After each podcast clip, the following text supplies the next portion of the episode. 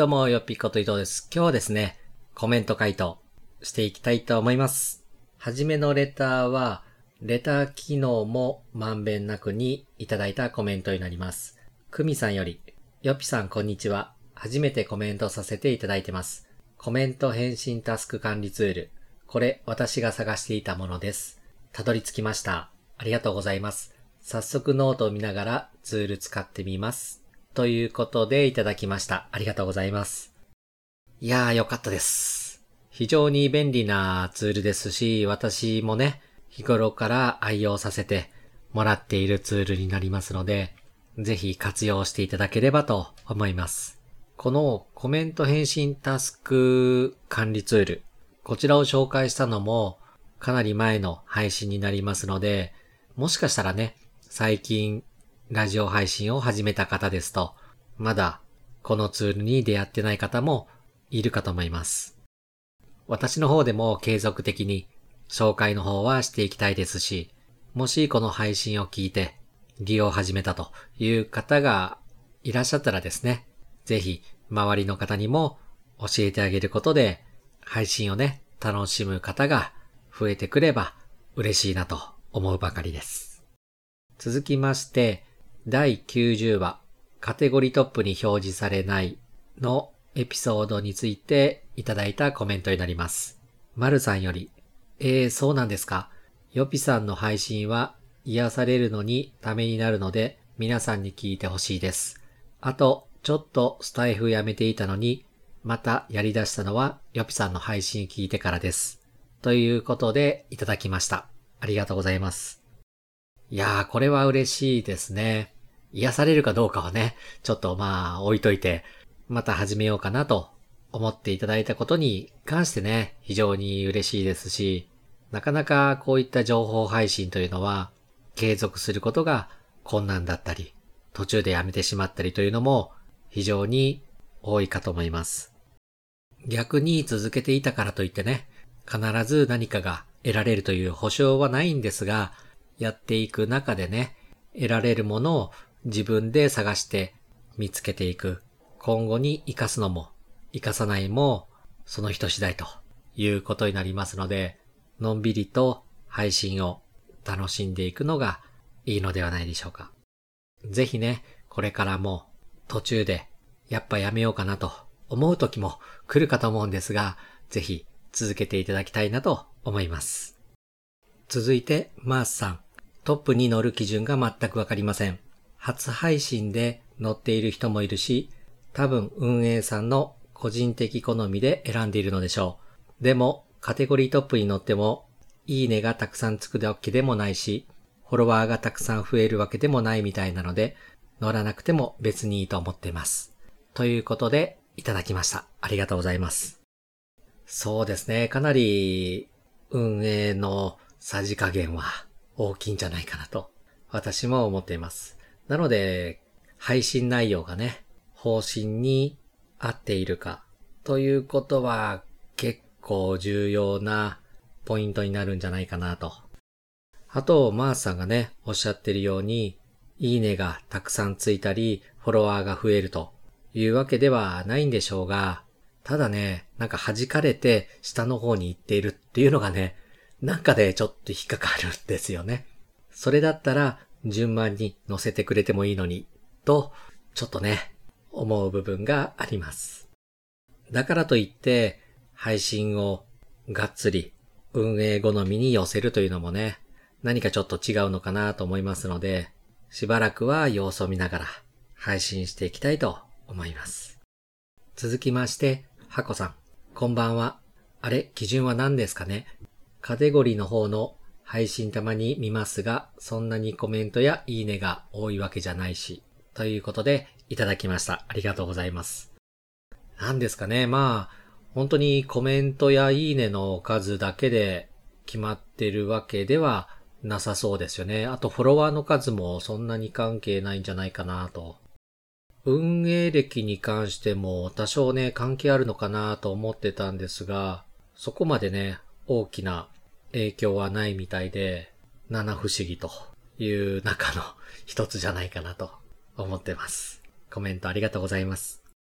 続きまして、セルミラさん。私も何度も検証しています。普段のいいね数でもないですね。わかりませんね。私も検証について2回放送しているので、よかったら聞いてみてください。ということで、いただきました。ありがとうございます。いろいろカテゴリーのね、トップに表示されないことについて悩んでいる方は私だけじゃなく、他の方も多いみたいですし、検証して試しているという人もですね、多いようなんですが、まあこれがね、何か AI やシステム、コンピューターだけで振り分けているのであればですね、対策の仕様があるんですが、ちょっとね、今のところ人為的なところがありそうな気配がプンプンしますので、そうなるとね、もう配信を寄せていく、好まれるような番組にしていくという形にですね、なっていきそうな気配ですよね。また、定期的にセルミラさんの配信も聞かせていただいて勉強させていただければと思います。続きまして、チャーリーさん。これほど聞きやすく、耳心地よく、安定した滑らかな配信がカテゴリートップにならないんですか？うーむ、考えさせられますね。ということで、いただきました。ありがとうございます。ねえ、なんかね、どうしたらいいんですかね？まあ、もっと聞く人のためになるような話ができれば、もしかしたら状況は変わるのかなとも思いますし、これまでも色々試行錯誤はしてたんですが、なかなかね、思い通りにならないので、もう半分くらい諦めてのんびりと配信していきたいなと考えています。続きまして、第91話3連休を終えてにコメントをいただいてます。サクさん、私も連休明け眠い朝です。今日も一日頑張ります。ということでいただきました。ありがとうございます。ねこのコメント回答もちょっと日が空いてしまったんですが、連休の時もね、なんか思い立って配信してそういう時あるんですよね。できればラジオ配信は定期的に決まった曜日、決まった時間帯、決まった更新頻度で配信するのがね、理想ですし、それがベストです。それでも、もし負担になるようであれば、無理に配信しようとも私も思わないですし、本当にね、気が向く時に気が向くまま配信しちゃってるというね、本当に申し訳ないような状態です。それでも初めの配信会の方では毎日配信したりとか定期的に配信もしてたんですが、以前のどこかのね、エピソードで話したように SPP 承認もなかなか降りないと いうのもあったり、まあそれをね一つの目標にしてたのもあって、ちょっとだけ糸が切れたような形です。なのでその後はのんびりと配信というかこうやってね、コメントをいただきながら、コミュニケーションを楽しんでいければという形で思っています。正直ね、ライブ配信とかもやりたいなぁと思うんですけど、なかなかね、ラジオ配信でライブ配信って私の中ではモチベーション高めじゃないと、ちょっととっつきにくいんですよね。これはもう完全に個人的な理由なんですけど、仕事とかビジネスとかでライブ配信するのには当然ね、全く問題ないんですけど、決まった時間にしっかりと配信するというのを完全にね、プライベートな形でやるというのが、ちょっとモチベーションを高めじゃないと難しいというのが私の中にあります。時間がないとか、そういったのではないですね。たまにね、時間がないとか、そういった言い訳をしたくなるんですけど、ただ単に自分のモチベーション的な問題と、あとはライブ配信をね、やったところで需要があるのかというのを思ってますので、このライブ配信に関しては以前他の番組コメントの返信タスク管理ツールを開発してくれたミキさんの番組の中でもおっしゃってたんですが、やはりライブ配信というのは流れやすい性質がありますし、ストック型というよりもフロー型という形で、その場その場を楽しむようなコンテンツだと。そこに関しては私も非常に同意してますし、理解できる部分が多いです。一方でライブ配信の良さというのは、参加者の方とコミュニケーションをとったり、リアルタイムで質問を返せたり、そういったところがね、メリットだと思います。ただ、いつかどこかのタイミングでは、ライブ配信も楽しんでいきたいなと思っていますし、YouTube ライブにはないね、音声だけのライブ配信というのも、どんな感じになるのかというのがありますので、興味自体は非常にあります。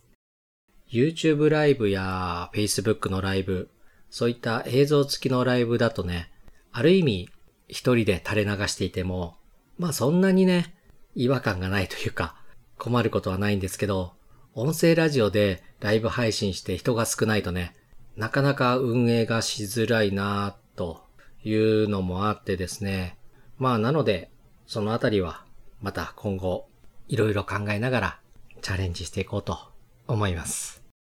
今回カテゴリートップに表示されない件に関して多くのコメントをいただきました。皆さん本当にありがとうございます。中にはこれまで表示されなかったけど表示されるようになったという方も何人かいらっしゃいますし、何ヶ月も続けているけどダメだと